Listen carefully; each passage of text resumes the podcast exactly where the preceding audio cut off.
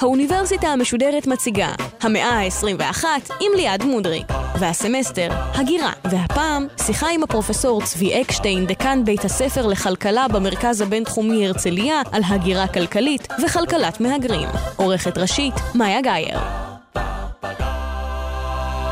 ערב טוב לכם. אתם על האוניברסיטה המשודרת, המאה ה-21, ואנחנו בעיצומו של סמסטר ההגירה שלנו, בניסיון להבין את אחת התופעות המרתקות של זמננו, שכבר משפיעה לא רק על האיזון הדמוגרפי, גם על תמונת המצב הפוליטית ועל זו הכלכלית, וזה בעצם, הגירה וכלכלה, נושא השיחה שלנו היום. איתנו פרופסור צביקה אקשטיין, דקן בית הספר טיומקין לכלכלה וראש מכון אהרון למדיניות כלכלית במרכז הבינתחומי הרצליה, וצריך לומר בעברו גם המשנה לנגיד בנק ישראל. שלום לך. שלום. אז אי אפשר לדבר על הגירה בלי לדבר על כלכלה, נכון? אה, רצוי שלא לדבר על הגירה ללא כלכלה, אבל אני אגיד, יש באמת סוגי הגירה שונים. יש הגירה שנוצרת כתוצאה ממאבקים פוליטיים, מאבקים אה, צבאיים, מאבקים על שלטון, אולי אפילו כלכלי, אבל בעיקר פוליטי, ואז אה, יש פליטים, ואז הגורם הכלכלי הוא הגורם הדוחף. כן.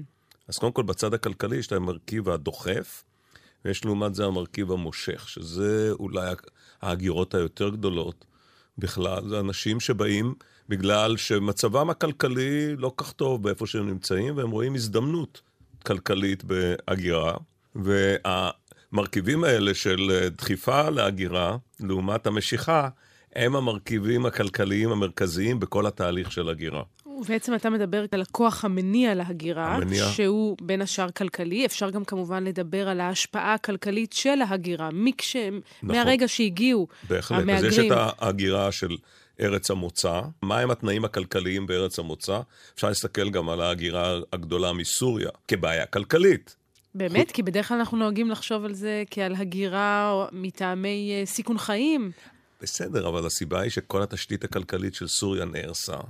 האוכלוסייה שנמצאת שם נמצאת גם בסכנת חיים, אבל חלק גדול יכול להיות לא בסכנת חיים, אלא פשוט במצב כלכלי ירוד עד כדי רעב. זאת אומרת, אפילו הפליטות הזו, שהיא נתפסת בעינינו כבאמת איזשהו ניסיון להציל את החיים או להתמודד עם איום פיזי ממשי של מלחמה, גם מאחוריה יש סיבות כן, כלכליות. גם בצד הכלכלי של הדוחף, אבל גם במושך. למה הם לא נוסעים אה, מזרחה וגם מערבה? הם נוסעים מערבה כי התנאים הכלכליים יותר טובים. ברור. גם כשאנחנו מסתכלים על אוכלוסיות שמגיעות לישראל, יש גם את המצב הכלכלי בערך המוצא, ויש גם את המצב הכלכלי המשמעותי בארץ הקולטת. והמרכיבים הכלכליים האלה הם הגורמים הדומיננטיים לגלי ההגירה הגדולים בעולם. וגלי ההגירה הגדולים בעולם, אמנם אנחנו רואים היום הרבה גלי הגירה יחסית לסוף המאה ה-20, אבל למעשה סוף המאה ה-19 ותחילת המאה ה-20 היו גלי הגירה בסדרי גודל יחסית לאוכלוסייה הרבה יותר גדולים, שכמעט כולם היו כלכליים, כן. במיוחד ההגירה הגדולה לאמריקות. כן, ויש כמובן גם את ההגירה הגדולה של אחרי מלחמת העולם השנייה, גם שם הסיבות כלכליות, אבל בהחלט גם אחרות. אם אנחנו מנסים לשרטט מודל כלכלי לסוגי הגירה, איך הוא ייראה? אוקיי, עכשיו יש, אה, אני רוצה להפריד בין שני סוגי הגירה. סוג אחד הגירה זה שבן אדם לוקח את כל משפחתו, מטלטליו, ועובר לארץ אחרת. באופן חוקי, או לא באופן בהכרח. חוקי או לא חוקי, אבל באופן חוקי, בואו נפריד את זה, זה גם עניין החוקי, הוא מאוד קריטי. אוקיי. שבן אדם שהמערכת מקומית מקבלת אותו, והוא לוקח את uh, משפחתו, והוא מחליט שהוא מעתיק את מרכז חייו, את כל חייו, ממקום אחד למקום שני. בתהליך הזה, דבר ראשון, הוא צריך ללמוד את השפה המקומית, הוא צריך לקבל מה שאנחנו קוראים בכלכלה מיומנויות מקומיות, הון אנושי מקומי, ולהשתלב בשוק העבודה, כדי לפרנס את עצמו. ויש שאלה גדולה מאוד, מה המדינה הקולטת מקבלת אותו. ופה יש אה, מגוון מאוד גדול בין אה, מדינות מערביות היום. ישראל, מה שאנחנו קוראים עולים, מקבלים אולי את סל הקליטה הטוב ביותר שהיום קיים, וזה דרמטי בהצלחת ההשתלבות של האנשים שמהגרים, וגם שרוצים לבוא הנה. ברור, אז זה סוג אחד של זה מהגרים. סוג אחד, חוקיים עם כל המשפחה. סוג השני של מהגרים מה שאנחנו קוראים מהגרי עבודה זמניים. ביניהם יש חוקים ולא חוקיים. כלומר, לא אנשים שהחליטו עכשיו, אני מעתיק את חיי, כפי שאמרת, למדינה אחרת, אלא אנשים שאומרים, אנחנו נבוא לפרק זמן קצוב כדי להרוויח כסף, כדי, אני לא יודעת. אמ, כדי אולי לעבור למקום הבא. לעבור למקום להרוויח הבא. כסף, לפרנס את אבל המשפחה. אין לנו כוונה להשתקע. כן, והדוגמה שאנחנו מכירים בארץ, שהיא קיימת בכל העולם המערבי, זה אנשים שמגיעים הנה, אפילו חוקית. יכולים להיות חוקיים, כמו עובדים שבאים לעבוד אצלנו בבניין, או מה ב... עובדים זרים. עובדים זרים אצלנו קוראים לזה, זה מהגרי עבודה זמניים, היו קיימים וקיימים בכל העולם המערבי, ויש כאן לא, לא חוקיים, זאת אומרת, אנשים שמגיעים הנה, יש באופן לא חוקי גם את האפריקאים שהגיעו דרך מצרים, אבל יש אה, תיירים שמגיעים הנה ונשארים פה ועובדים באופן לא חוקי. כל אחד מהסוגי ההגירה האלה, יש לו השפעות כלכליות אחרות, ויש לו גם מניעים שונים. ההגירה הזמנית החוקית היא כולה לא כל כך נובעת מהאנשים שרוצים להגיע הנה במובן שהם הדומיננטים בהחלטה, מאחר וישנו ביקוש מקומי כן. של אנשי עסקים שרוצים להעסיק אנשים בזול, יעילים, קרובים וטובים. כי הוא יכול לבחור אותם, כי יש היום בעולם הגלובלי, יש הרבה מאוד אה, אנשים בעלי יכולות בעבודות פשוטות, בתאילנד ובסין ובהודו ובעוד מקומות, בסרי לנקה ובפיליפינים, שהם מוכנים לעבוד במחיר הרבה יותר זול ממה שקורה בארץ המפותחת. ואז יש אה, את האינטרס להוזיל את אה, כוח העבודה, ואז מביאים אותם באופן חוקי. ואותו צורך הוא גם הגורם הדומיננטי של הלא חוקיים, שמשתלב, האם יש אכיפה כנגד עבודה לאנשים שאין להם אישור לעבוד. אבל במקרה הזה בעצם מה שאתה אומר, שלגבי אותם מהגרים זמניים, גורמי לחץ או בעלי אינטרס או מניע בתוך המדינה יוצרים מצב שבו יש ביקוש לידיים עובדות מבחוץ, יותר זולות. הם עושים אה, לובי פוליטי, תמיד הוא סקטוריאלי, כי הכוח הסקטוריאלי הוא זה שגורם לזה. בישראל אה, הכוח הסקטוריאלי הוא בשלושה ענפים, בחקלאות, בבינוי ובטיפול באוכלוסייה הבוגרת, מה שנקרא עובדי סיעוד. שם נוצר הכוח הפוליטי שקיבל את האישור. אז בוא נשמע בנקודה הזאת אחד מאנשי הלובי החקלאי, מתוך הפגנת החקלאים באוגוסט 2015, אז הם אמרו שאין מספיק עובדים זרים ויש סכנה לענף. בלי עובדים זרים, כל מדינת ישראל תשלם את המחיר הזה. לא רק במע"מ, לא רק בהיטל בצורת, תשלם את זה על ידי זה שכל הירקות יעלו בצורה כזאת שעוד פעם רק העשירים יוכלו להחזיק את העגבניות בסלסלה של המטבח ושל הסלון. הדבר העיקרי הוא שאין אלטרנטיבה של עובדים מקומיים במקום העובדים הזרים. היינו רוצים מאוד לקלוט עובדים ישראלים, והיום פורסמו נתוני אבטלה חדשים.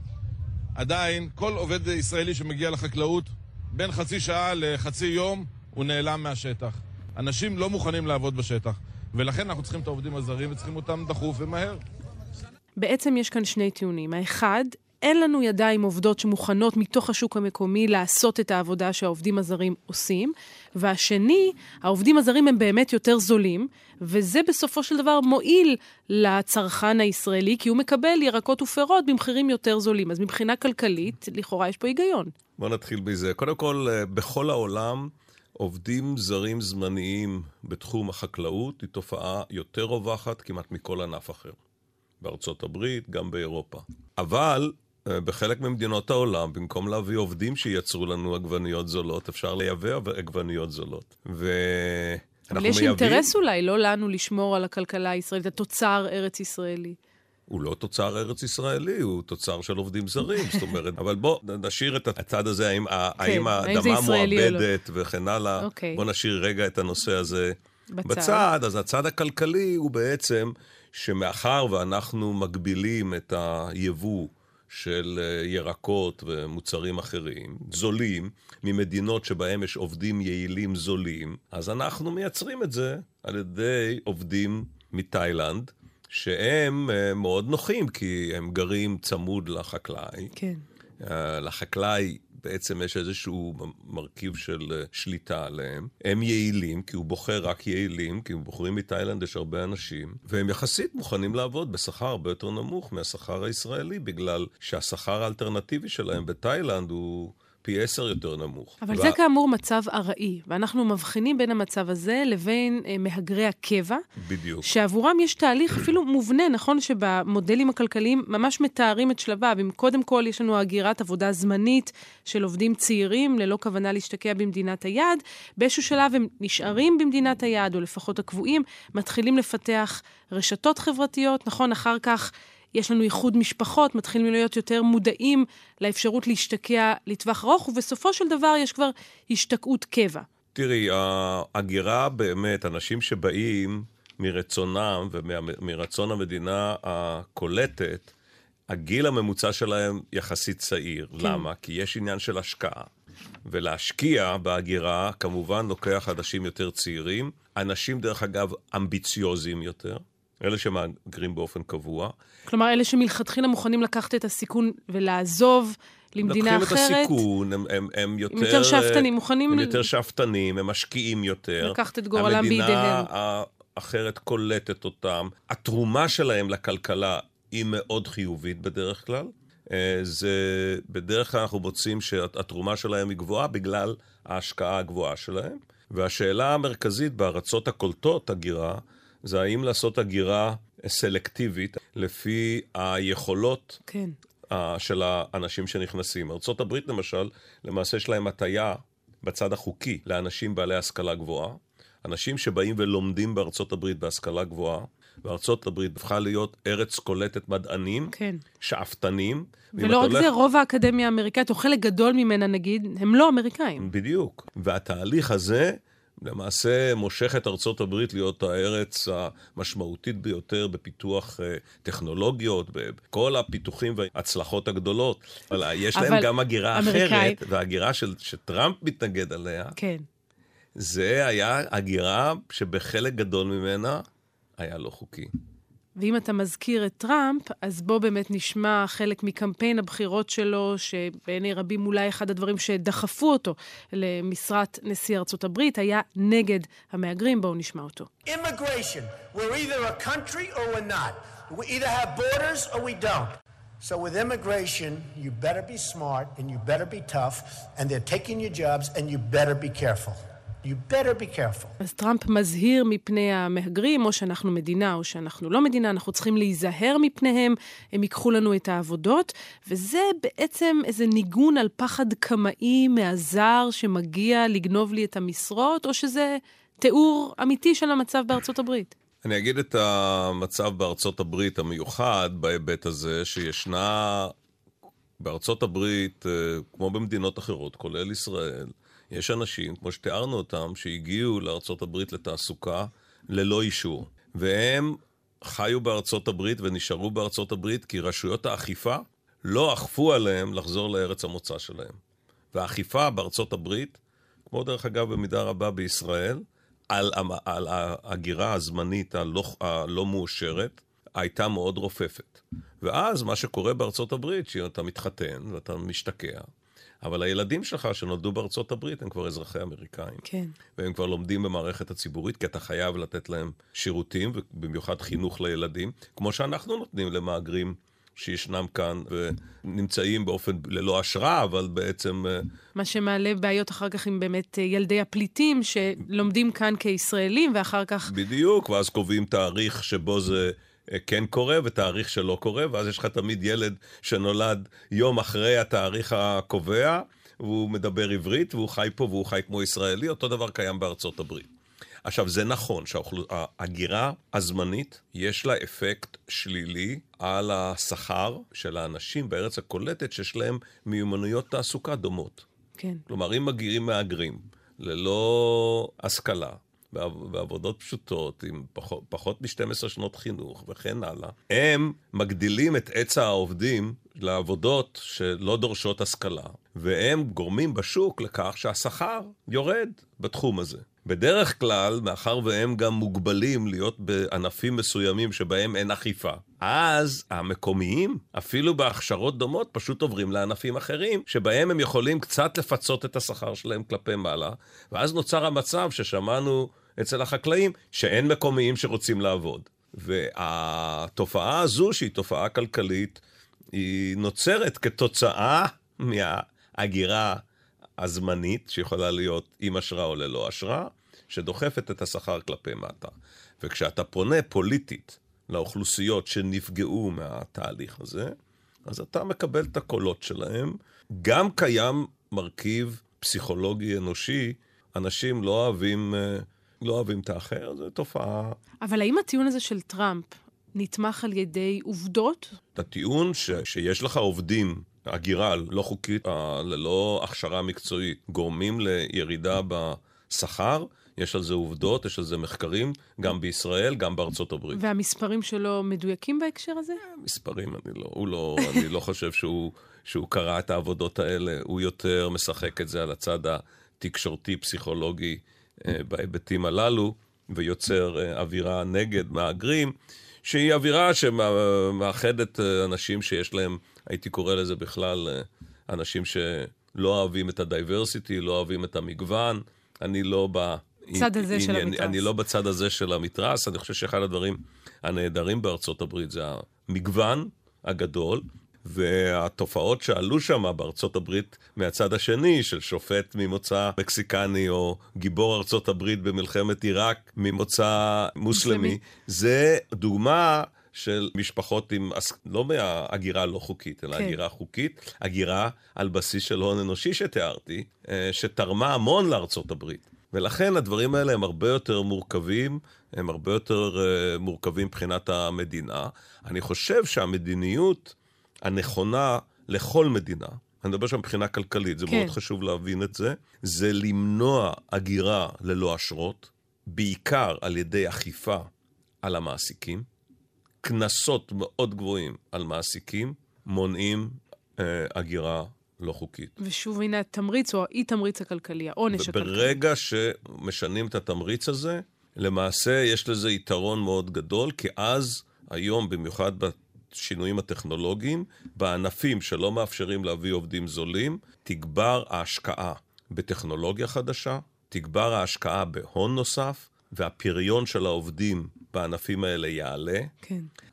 הייצור יהיה יותר יעיל, שמתאים לאוכלוסייה המקומית, וכשמדברים על הגירה, צריכים לעשות את ההגירה באשרות, ממותנת, אבל מאזנת בין האנשים עם היכולות שהם מגיעים, שזה דבר מאוד לשם, חשוב. אבל אם אתה מדבר על המודל הזה כעל מה שצריך להתרחש בארצות הברית, אני שואלת את עצמי אם הוא גם תקף לאירופה, אם אפשר לדבר על גל ההגירה הנוכחי באירופה במונחים האלה, או אולי אפילו לשאול איך הוא בכלל משפיע על הכלכלה האירופית. אפשר לדבר על זה כבר? בהחלט. אני חושב שאירופה צריכה לקבל החלטה משמעותית. אם אתם נותנים למהגרים לבוא, אתם צריכים לקחת את המודל הישראלי של קליטת עלייה כמודל הנכון של קליטת המהגרים. כלומר, השקעה משמעותית במהגר. השקעה משמעותית בהון האנושי של המהגר, של השתלבות שלו בתעסוקה, לתת לו אפשרות ללמוד בהשכלה גבוהה, ואז ברגע שהמהגר ירגיש שהארץ הקולטת רוצה אותו ונותנת לו את הכלים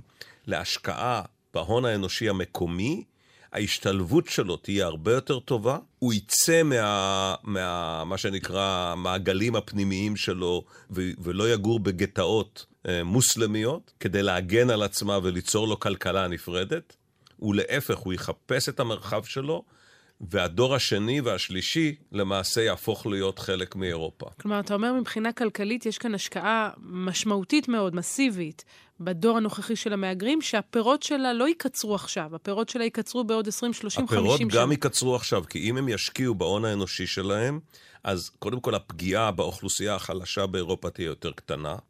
התמריץ של המהגרים, בגלל שהם באו עם המשפחות שלהם, להשקיע ולהתרחב יהיה הרבה יותר גדול, ומה שנראה באירופה זה שזה ייצור להם, באירופה אחת הבעיות הכלכליות המרכזיות זה שיש הזדקנות האוכלוסייה, ולמעשה זה ייתן כוח עבודה מסיבי עם אמביציה גבוהה להשתלבות בתוך כלכלה ויכול להצעיד את אירופה למספר שנים הרבה יותר טובות ממה שאנחנו רואים עכשיו. וזה קריטי האם אירופה תעשה את זה נכון? אבל זה מעניין, כי אתה מדבר מתוך זווית ראייה כלכלית טהורה. היא אומר, כלכלית, אם, אם אירופה... אבל היא חברתית, צריכים להבין את זה.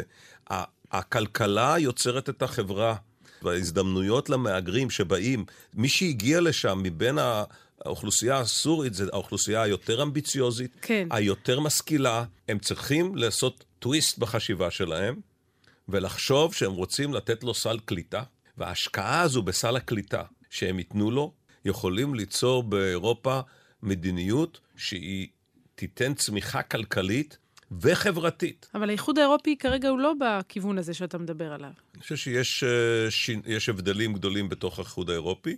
עד כמה שאני קורא, גם מרקל, שתומכת כן. בצד ההומניטרי, לא... לא שם. לא שם, מה שאני אומר. כן. והיא צריכה להקשיב לכלכלנים שלה שמדברים על הנושא הזה, כי זה בדיוק הדילמה. האם המיליון ומשהו, או שני מיליון איש האלה שהגיעו לאירופה, יעברו עליה איזה אבן ריחיים שתדחוף אותה למטה עם בעיות חברתיות ענקיות בעתיד, או שזה יהיה מנוע צמיחה אפשרי משמעותי.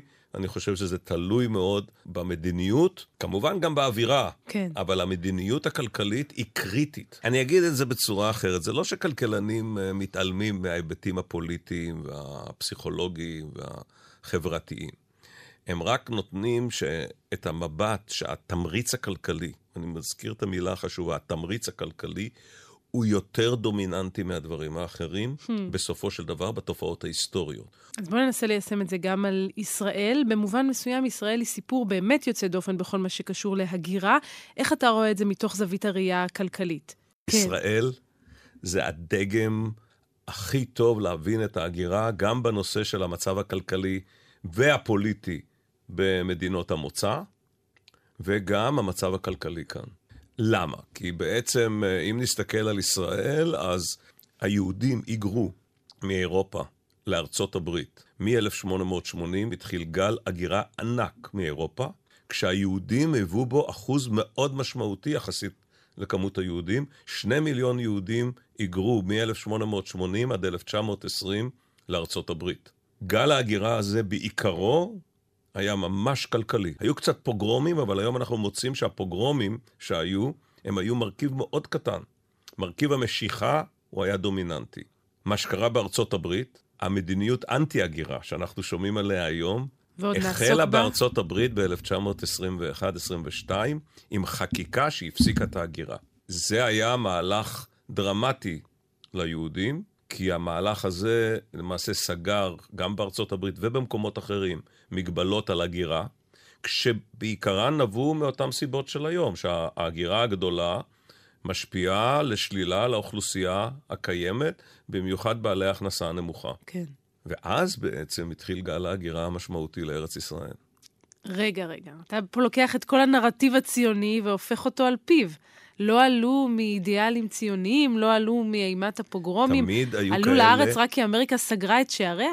אמרו, העיקר גל העלייה ל- לישראל התעצם כשנסגר האופציה להגירה לארצות הברית.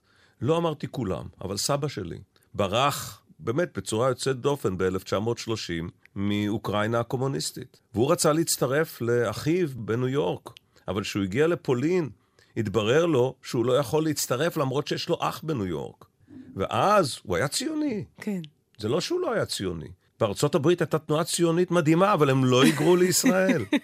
ואז הוא קיבל סרטיפיקט ועלה לישראל, ואחר כך הביא את כל המשפחה כאן. שלו, ואנחנו כאן. והמרכיב של, ה... של האופציות שקיימות הוא דומיננטי ביותר, ואנחנו יודעים את זה גם אחרי מלחמת העולם השנייה. העובדה שישראל למעשה הייתה פתוחה לאוכלוסייה היהודית אה, אחרי מלחמת העולם השנייה, גרמה למיליון ומשהו יהודים, פליטי השואה, להגיע הנה, וגרמה ליהודים, פליטי ארצות uh, המזרח, ארצות ערב, בעיקרם, שמצבם הכלכלי נעשה יותר גרוע, אבל לא רק זה, שהאופציה של מקום חדש נעשה יותר טוב, ומ-600 אלף יהודים ב-48, אנחנו היום מעל לשישה מיליון יהודים כאן, וזה מהלך אדיר שבעיקרו הוא המשיכה של ישראל כמקום כלכלי יותר טוב. והעלייה הרוסית שהגיעה, ברית המועצות שהגיעה הנה בשנות ה-90, היא דוגמה פנטסטית של הגירה נהדרת שנקלטה בצורה יוצאת דופן בישראל. רגע, הנה אתה עושה את זה שוב. אנחנו גדלנו על הסיפורים הציוניים של עלייה לישראל מתוך מניעים אידיאולוגיים בסדר מקסימום פוגרומים. אתה אומר, לא, הכל הוא בעצם כלכלי. לא הכל, אבל הגורם הכלכלי היה דומיננטי, וגם איפה אתה יכול אה, לבוא ואיפה אתה לא יכול לבוא. זאת אומרת, המגבלות הן היו מאוד מאוד דומיננטיות, וזה לא שהציונות לא היה מרכיב מרכזי. גולדה מאיר, המשפחה שלה היגרה לארצות הברית, והיא משם באה לישראל. כן. הייתה תנועה ציונית קטנה בארצות הברית. והיא הייתה משמעותית, זה לא שהיא לא חשובה. זה לא שהנושא שה, הציוני והשאיפה הנפשית להגשמה אישית הוא לא חשוב. הוא חשוב, אבל בסופו של דבר, בגדול, במקרו, הנושא הכלכלי הוא מאוד מאוד uh, קריטי. והזכרת קודם את העלייה הגדולה מברית המועצות, שהיא באמת אתגר עצום מבחינת המדינה הקולטת מדינת ישראל. בואו נשמע את ראש הממשלה נתניהו מתייחס לתרומה הכלכלית של העלייה הזאת. מיליון עולים שהגיעו מברית המועצות לשעבר הצילו את מדינת ישראל. הצילו אותה דמוגרפית, חיזקו אותה ביטחונית, כלכלית, מדעית, בכל תחום.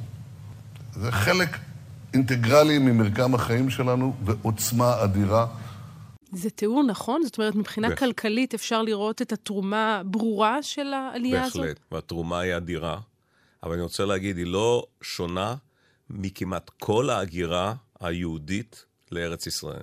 זאת אומרת, כל עלייה הביאה איתה פריצת דרך כלכלית. כל העליות, העליות של שנות ה-50. אחד הדברים המדהימים דרך אגב, מבחינה כלכלית. כן. כי בדרך כלל יש uh, תיאוריה כלכלית שאומרת שאתה מוסיף אנשים, יש ממש חוק התפוקה השולית הפוחתת, שאומר שהם מוסיפים, כל אחד מהם נוסף, מביא לעלייה בתוצר פחות. אנחנו מוצאים שכשהגיעו גלי העלייה הגדולים בשנות ה-50 וה-60, התוצר לנפש בישראל עלה הכי הרבה. זה די, די מדהים בהתחשב בזה שההוצאה על ההשקעה בהם גם הייתה משמעותית נטל גדול על המדינה. כן, אבל בגלל, בדיוק, השקיעו בהם, הם ראו את עצמם מקימים פה מדינה חדשה. האמביציה האישית של כל אחד מהם לעבוד ולתרום, גרמו לכך שהתפוקה והגידול בתפוקה כיסו הרבה יותר ממה שהשקיעו בהם, וגרמו לכך שחוק התפוקה השולית לא יתקיים למעשה. אז אם אני רוצה לחבר אותך, כי אנחנו כבר לקראת סוף התוכנית, למה שקורה היום, איזה לקחים אנחנו יכולים לגזור מהסיפור ההיסטורי, מההצלחות ההיסטוריות האלה? אנחנו צריכים לעודד עלייה לארץ ישראל. אני חושב שיעדים של גידול האוכלוסייה פה, בכלל כל השאיפה המרכזית הציונית של גידול האוכלוסייה היהודית פה, וליצור פה תשתית כלכלית שיכולה לקלוט יותר ויותר אנשים שיבואו פה וישתלבו במדינה. שמה זה אומר בפועל, תשתית כלכלית? תשתית uh, כלכלית זה לשפר את רמת החיים הממוצעת ואת ההזדמנויות. האוכלוסייה היהודית שנמצאת בחו"ל היא אוכלוסייה עם השכלה גבוהה. אנחנו צריכים ליצור להם תשתית כלכלית שיהיה כדאי להם לבוא הנה, וכלכלית יוכלו לחיות פה לא פחות טוב משם, ומי שהעברית והיהדות וארץ ישראל חשובה לו, יבוא הנה. זה דבר ראשון. דבר שני, אנחנו צריכים למנוע, לדעתי, את ההגירה הלא חוקית, ללא אשרות, הזמנית, למינימום. אנחנו צריכים למנוע אותה באכיפה קשה על המעסיקים שמעסיקים אותם בניגוד לחוק, ואנחנו צריכים לצמצם למינימום הגירה זמנית שנובעת מצרכים של המעסיקים. כלומר עובדים זרים. אני חושב שכן, בסופו של דבר, כי יש לנו, ברגע שאתה קולט, יש לנו באוכלוסייה הישראלית הרבה מאוד עובדים ברמת השכלה נמוכה, והכניסה של עובדים כאלה דוחפת את השכר של העובדים הישראלים למטה ומונעת פיתוח כלכלי מסיבי. אז אני חושב שזה המסקנות די ברורות מתוך כל המחקר הכלכלי בנידון. בנוסף לכך, זאת אוכלוסייה שלא רואה את עצמה בעתיד משתלבת פה. היא לא יודעת את השפה המקומית, היא לא משקיעה בהון, היא לא מביאה את המשפחה שלה. היא מהווה איזה קבוצת עובדים שולית במשק. שתמיד דוחפת את השכר של אלה שמתחרים איתם, הישראלים, כלפי, כלפי מטה. וכל עוד שזה בכמויות לא גדולות, אז זה לא מהווה בעיה כמו שבארצות הברית, טראמפ הציג אותה. אה, אני חושב שצריכים להמעיט את זה כמה שניתן. באמצעות אה, חקיקה ואכיפה. אז הנה, רשמנו לפנינו, אולי גם לתשומת ליבם של מקבלי ההחלטות. תודה רבה לך, פרופ' אה, צביקה אקשטיין, על השיעור המאלף הזה בכלכלה. תודה רבה. ותודה רבה גם לכם, המאזינים, על זה שהעברתם איתנו את החצי שעה הנוכחית בשיחה על הגירה וכלכלה. אנחנו נמשיך כאן גם בשבוע הבא בתוכנית נוספת של האוניברסיטה המשודרת, סמסטר ההגירה, המאה ה-21. ערב טוב. The ba האוניברסיטה המשודרת, המאה ה-21. ליעד מודריק שוחחה עם הפרופסור צבי אקשטיין, דקן בית הספר לכלכלה במרכז הבינתחומי הרצליה, על הגירה כלכלית וכלכלת מהגרים. עורכת ראשית, מאיה גאייר. עורכת ומפיקה, נוגה קליין. מפיקה ראשית, אביגיל קוש. מנהלת תוכן, מאיה להט קרמן. עורך דיגיטלי, ירד עצמון שמייר. האוניברסיטה המשודרת, בכל זמן שתרצו, באתר וביישומון של גל"צ, וגם בדף הפייסבוק של האוניברסיטה המשודרת.